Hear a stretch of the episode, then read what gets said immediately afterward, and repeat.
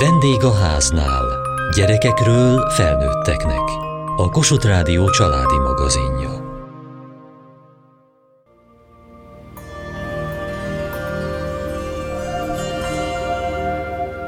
November eleje az év legnehezebb időszaka.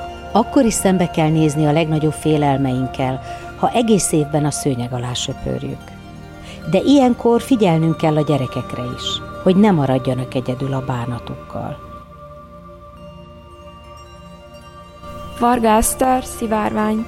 Egy csodás nyári délután lehetett. Nem a legszebb, mégis oly szép, ma már az órakattogás magába temetett, az ítélet csak egyre közeledett, habár aznap is jókedvében találtam rá, hisz általában jókedvű volt szegény. Erősebb volt sokkal a nálam, ma már a mosolyban látom fájdalmát, mely emészt. Esett, s egyben a nap is sütött még, napfény csillogott a madarak tollán, szivárvány magasodott a házak fölé, szép volt, bár ez a vigaz bizony sovány.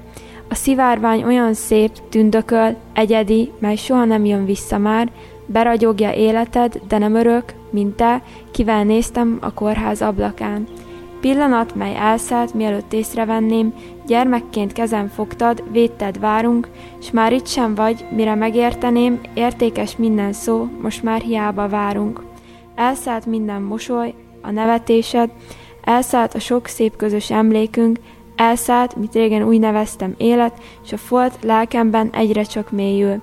De mégis, mikor felnézek az égre, s egy gyönyörű szivárvány néz le rám, felfelnézve a gyönyörű jelenségre mindig eszembe jutsz, drága édesanyám.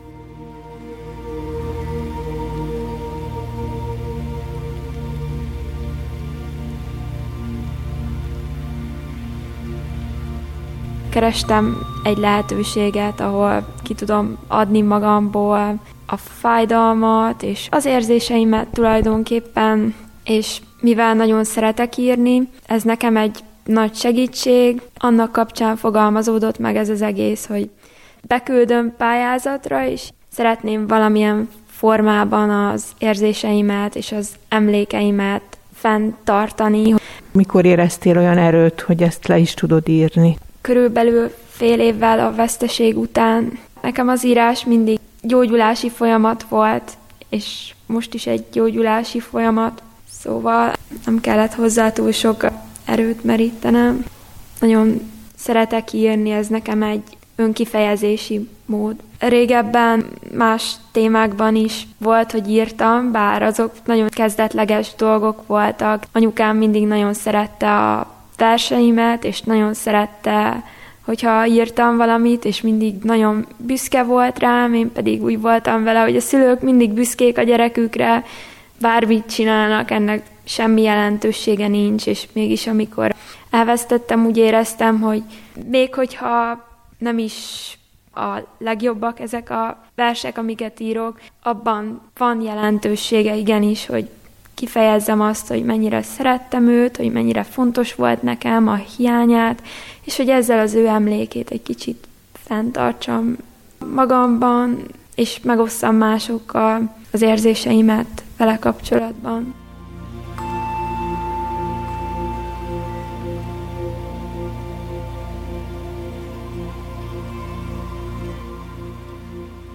Hevesi Judit, tanácsadó szakpszichológus. Van egy francia pszichológus, akinek a könyv címe már önmagában is nagyon beszédes, az a címe, hogy Beszéljünk a halálról.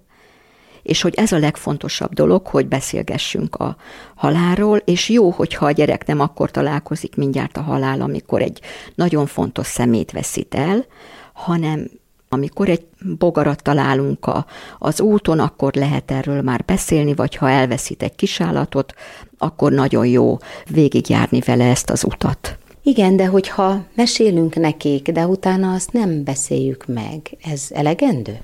Nem, nagyon-nagyon fontos, hogy beszéljünk róla. Mi történik a gyerekkel, ha nem beszélünk erről? Mert nem tudunk mi sem erről beszélni, mert mi is félünk tőle, mert mi se tudjuk, hogy mit mondjunk, mivel ártunk a gyereknek, vagy mivel használunk a gyereknek. Igen, hát nagyon, nagyon rossz, ha nem beszélünk róla, mert hogy a gyerek elszigetelődik a családban a fájdalmával, és nem tudja a kérdéseket se megfogalmazni, meg nincs kinek feltenni, de ez nagyon gyakran van, ha egy családban veszteség történik, hiszen úgy el van foglalva mindenki a saját fájdalmával, hogy nem veszik észre a, a kisgyereknek a fájdalmát, a gyerek érzi, hogy mekkora baj van, mekkora szomorúság van, és a gyerek van olyan intelligens, hogy nem kérdez, mert mert érzi, hogy baj van. Ezt nagyon sok esetben egyébként a gyerekek, például vállási gyásznál is, hogy ő inkább nem is kérdez, hanem hátrébb lép. Igen, de a gyerekkel akkor is kell erről beszélni, ha nincs semmi tragédia a családban, nincs aktuális esemény. Akkor is őt érdekli, őt foglalkoztatja, és megérzi azt, hogy erről szabad-e beszélni anyuval, apuval, vagy nem. Mi történik akkor a gyerekkel, ha azt érzi, hogy nem szabad erről beszélni, pedig ő szívesen tenni. Hát ez nagyon szomorú, ha nem tud senkivel beszélni a családból. Ekkor van az, hogy izolálódik a gyerek, és hogy ez valószínű, hogy tud különböző viselkedés problémákat is produkálni. Iskolás gyereknél is ilyenkor látni lehet, hogy nem tud koncentrálni, romlik a tanulási eredménye, és hogy a társas közegben is máshogy mozog és hogy a gyermek álmodik a halálról, az álmot pedig sokszor valóságosnak éli meg. Emlékszem, hogy gyerekkoromban én nem értettem azt a mondatot például, hogy mit jelent az, hogy az álom a halál éltes testvére. És hogy ahogy ismerkedtem ezzel a témával, akkor értettem meg, hogy igen, amikor éjszaka alszunk, egyedül vagyunk, az egy ilyen fél meghalás tulajdonképpen, és aztán a görög mitológiába találtam ezt, hogy az alvás istene Hypnosz, akinek az ikertestvére Tanatosz. Tehát így került bennem is helyére ez, hogy mit is jelent ez, hogy, hogy a halál az álom édes testvére. Mitől van a gyerekeknek halálfélelme? Pszichoanalitikus szerzők szerint a halálfélelem alapja a szeretett személy elvesztésétől való félelem, és hogy ezt a gyerekeknek nagyon-nagyon nehéz megfogalmazni, nem is tudják, de arhaikus szinten már egész kicsi korukban is átélik. A halálfélelem tehát a szülőnek a halálától való félelem. Ennek az alapja a csecsemőkori szeparáció szorongás, amikor a szülő és a szeretett személy elvesztésétől retteg a gyerek. Tehát az, hogy elvesztem, akit a legjobban szeretek, elvesztem a szeretetét, és én is megsemmisülhetek akkor. Mindenem elvész, ha engem nem szeretnek. Ezért például a nagyon traumatizált gyerekek, a gyermekotthon világában élő gyerekek például idealizálják a szüleiket, mert a valóságot azt nem lehet kimondani, mert akkor nekem is végem van. Tehát az, az pszichológiailag az éhenhalással egyenlő, hogyha a valóságról beszélnék. Ehelyett felmentik a szüleiket és idealizálják a szüleiket.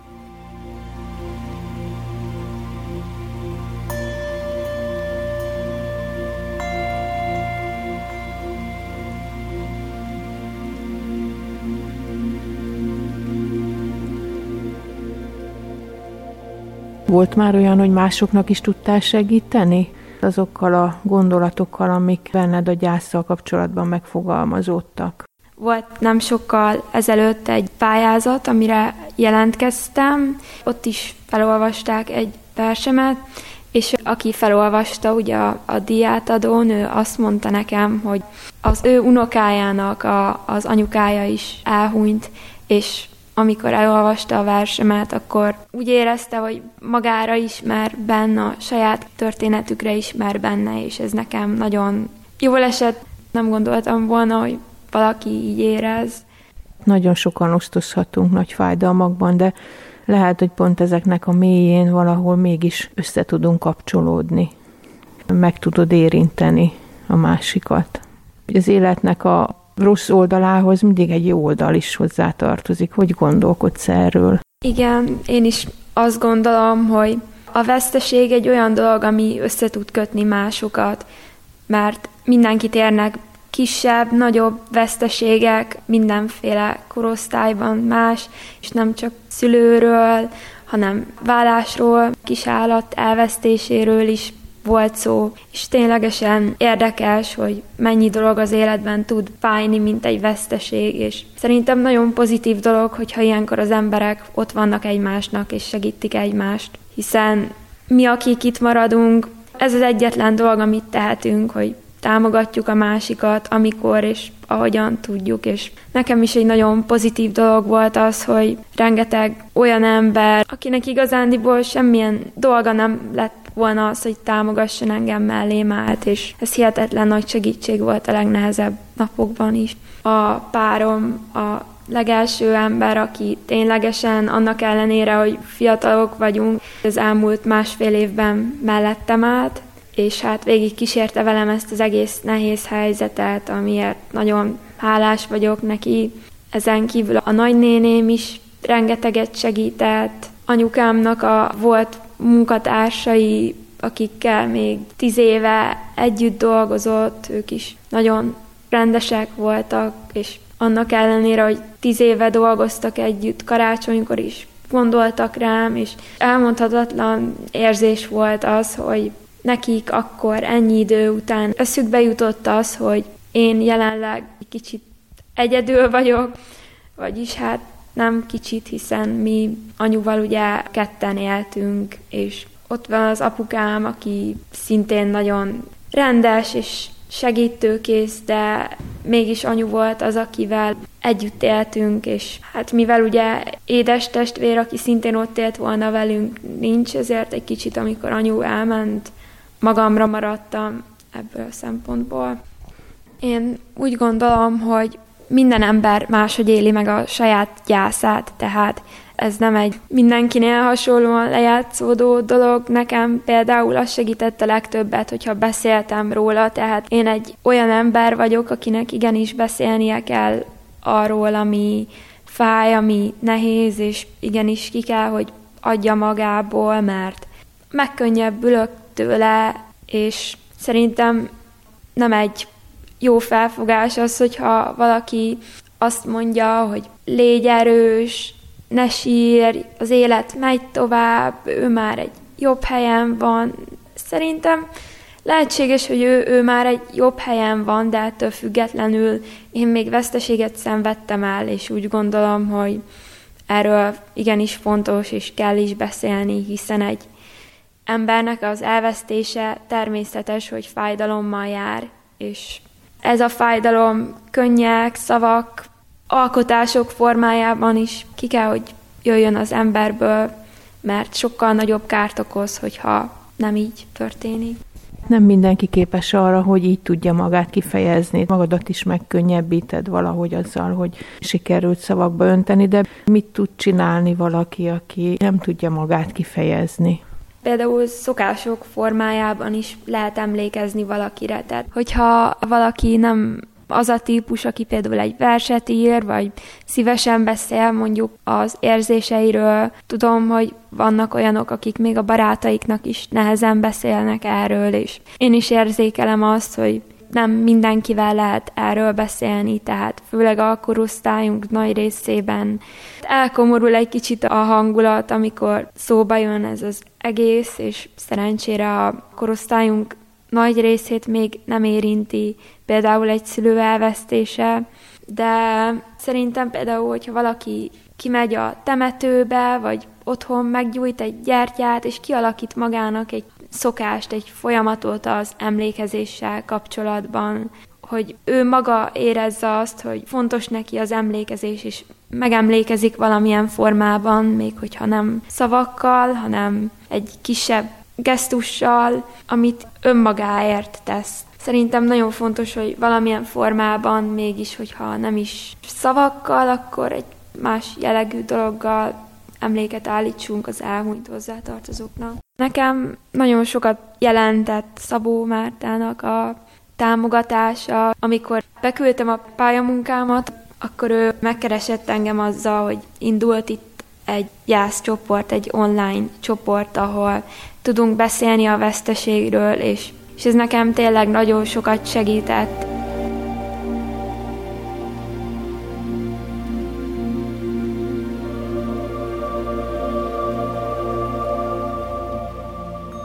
Amikor gyász van a családban, akkor mindenki tudja, hogy a gyerekre nagyon kell figyelni. De azért az esetek nagy többségében a szülő mégiscsak a saját gyászával van elfoglalva, Nagyon nehéz ezen túllépni és figyelni a gyerekre. Hogy lehet ezt mégis megtenni? Baloklára családterapeuta.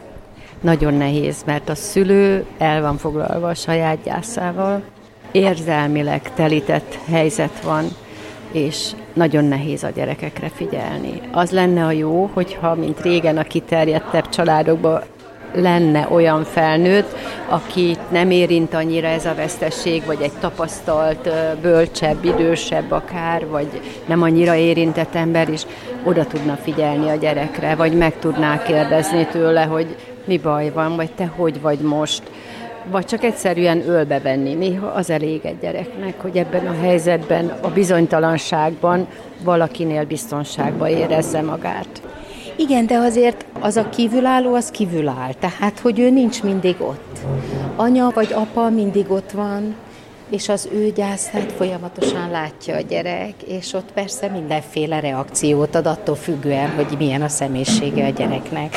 Vagy parentifikálódik, vagy bűntudata lesz, vagy ő maga is teljesen elkeseredik, vagy egészen más választ ad, de minden esetre az nagyon fontos, hogy valahogy a szülő mégiscsak ott legyen a gyerek gyászánál is. Teljesen egyetértek ezzel, és hogy engedje részt venni a saját gyászába, és ne fértse az érzéseitől, tudja azt mondani, hogy most sírok, de ez természetes. Vagy most feszültebb lettem, hogy megláttam a fényképét, és gyere ülj mellem is. Sírjunk együtt. Sírjunk együtt, mint egy apuka is mondta, hogy ölembe vettem a csecsemőt, és együtt sírtam vele. És hogy ebbe az együttsírásba valahogy meg lehet nyugodni, hogy ez az életnek a része, és ne fértsék ezektől az érzésektől a gyerekeket, hanem azt mondják, hogy ki kell adni, Engedjék megélni? Engedjék megélni, és akkor el is tud múlni. De ha befolytjuk, letokoljuk, akkor az robbanni tud. Vagy pedig bent tud kártékonykodni. Az a fontos, hogy, hogy lehessen megélni, hanem akkor, akkor máskor. De hogy a gyereknek a gyásza az nem olyan, mint a felnőtté, és hadd tudjon nevetni is. Tehát ne telepedjen rá a gyászával a szülő a gyerekére, hogy most csak sírni szabad, most csak szomorúnak szabad lenni, ne barátkozzunk, ne nevessünk, ne hallgassunk zenét, hogy a viselkedésével ne tiltsa meg az életet. Ne menjen sehova a gyerek. Igen, hanem igenis mehet, mert neki élni kell. Ő minél kisebb fel kell fedezni a világot, hogy neki igénye van arra, hogy találkozzon a kortársaival. Egy kamasz gyerek lehet, hogy egy buliban gyászol leginkább, mert ott kitáncolja magát, kitombolja magát, hogy a barátainak el tudja mondani, vagy nem mond semmit, de a fiúk egy válveregetéssel, vagy egy kocintással azt mondjuk, hogy kibírjuk, mi kibírjuk. Tudjuk, hogy bajba vagy, de itt vagyunk veled, és keménykedünk egy kicsit együtt, és nem a sírás, az otthon sírás, hanem, hanem mondjuk a kortársak segítenek neki leginkább. Szóval, hogy az is fontos, hogy ne telepedjen rá a szülő a szomorúságával ne tegye lehetetlenné a fejlődését a gyereknek azzal, hogy ő gyászol, engedje meg a sírást, engedje meg a gyászt, de azt is, hogy élhessen ez a gyerek, élje maga életét. Aztán ami még nehézség, az a környezet nehézsége, hogy nem tudom, hogy hogy viszonyuljak a gyászoló gyerekhez. Kérdezzem, ne kérdezzem, csináljak úgy, mintha semmi se történt volna? Vagy rögtön legyek együttérző vele? Vagy mit csináljak? Igen, régen a gyászruhát hordták az emberek, amikor gyászoltak, és lehetett tudni, hogy vigyázzak rá, mert most feketébe van. De hát a gyászt mindenki másképp éli meg, és figyelni kell, hogy oda megyek, lehet, hogy csak megérintem a vállát, megsimogatom, vagy mellé ülök, hogy mit rajzol, vagy csak odaülök mellé, és lehetőséget adok, hogyha szeretne mondani nekem valamit, akkor elmondja. Lehet kérdezni is, de ha nem válaszol, békén hagyom, mert akkor nem akar még válaszolni. Azt is mondhatom neki, hogy nehéz helyzetben vagytok, itt vagyok, szólj nekem, ha kell, ha úgy érzed, hogy tudok valamit segíteni. Ha nem most, akkor később. Hát inkább a lehetőségről biztosítani a gyerekeket ugye van a gyásznak az öt lépése. Honnan lehet tudni, hogy a gyerek már végigment, hogy túl van a gyászon? Vagy hogy lehet ezt megsegíteni, hogy végigmenjen ezen a gyászon? Hát a harag az nagyon látszik. Az, amikor kitör magából, és hogy ez természetes. másban ne tegyen kár, de az természetes, hogy ő dühös, veszekszik mindenkivel, mindenkire haragszik, aki él. Ő meg elveszített valakit, aki fontos volt neki. Ezt a legegyszerűbb felfedezni. Aztán ugye van a keresés, amikor keresi azokat a helyszíneket, azokat az embereket, akik neki fontosak voltak, vagy a nagypapája kabátjába jár Például innen lehet tudni, hogy ő még keresi a kapcsolatot, meg hol leveszi, hol felveszi ezt a kabátot például. És aztán, mikor eljön az az időszak, hogy akár új kapcsolatok, mert néha a gyász megmérkezi a régi kapcsolatokat, és hogy azt látom, hogy új barátokat keres, vagy a régiekkel fölveszi a kapcsolat, megint kibékül, mert nem tudják, hogy mi baja volt, nem tartja velük, elszigetelődik. Tehát olyan nehéz a gyászolóval, mert néha csendet igényel, magányt igényel, néha meg azt mondja, nem szól hozzám senki és olyan nehéz az a barátoknak, hogy most szóljunk, ne szóljunk. Ugyanígy a rokonoknak is. És hogy ne sértődjünk meg, ha ő maga akar lenni, csak azt mondani, hogy oké, okay, de hogy szóljál, hogyha akarsz. És amikor már nem látom rajta ezt a hangulat ingadozását, akkor azt gondolom, hogy a nagyján túl van, de évfordulókor visszajöhet. Egy-egy emlék felhozhatja, egy-egy hasonló helyen vagyunk, megint fel. Tehát ugye a gyász ez egy hullámzó folyamat, az nem olyan, hogy elejétől a végéig végig megyek és kész, hanem elő-elő jöhet, néha teljes indulatával. Ma a gyermekgyászról beszélgettünk. Kövessék műsorunkat podcaston, vagy keressék adásainkat a mediaclick.hu internetes oldalon. Várjuk leveleiket a vendégháznál kukac mtva.hu e-mail címen. Műsorunk témáiról a Kossuth Rádió Facebook oldalán is olvashatnak. Elhangzott a vendégháznál. A riporter Kataluccio Andrea, Mohácsi Edit, szerkesztette Mohácsi Edit. A gyártásvezető Mali Andrea, a felelős szerkesztő Hegyesi Gabriella.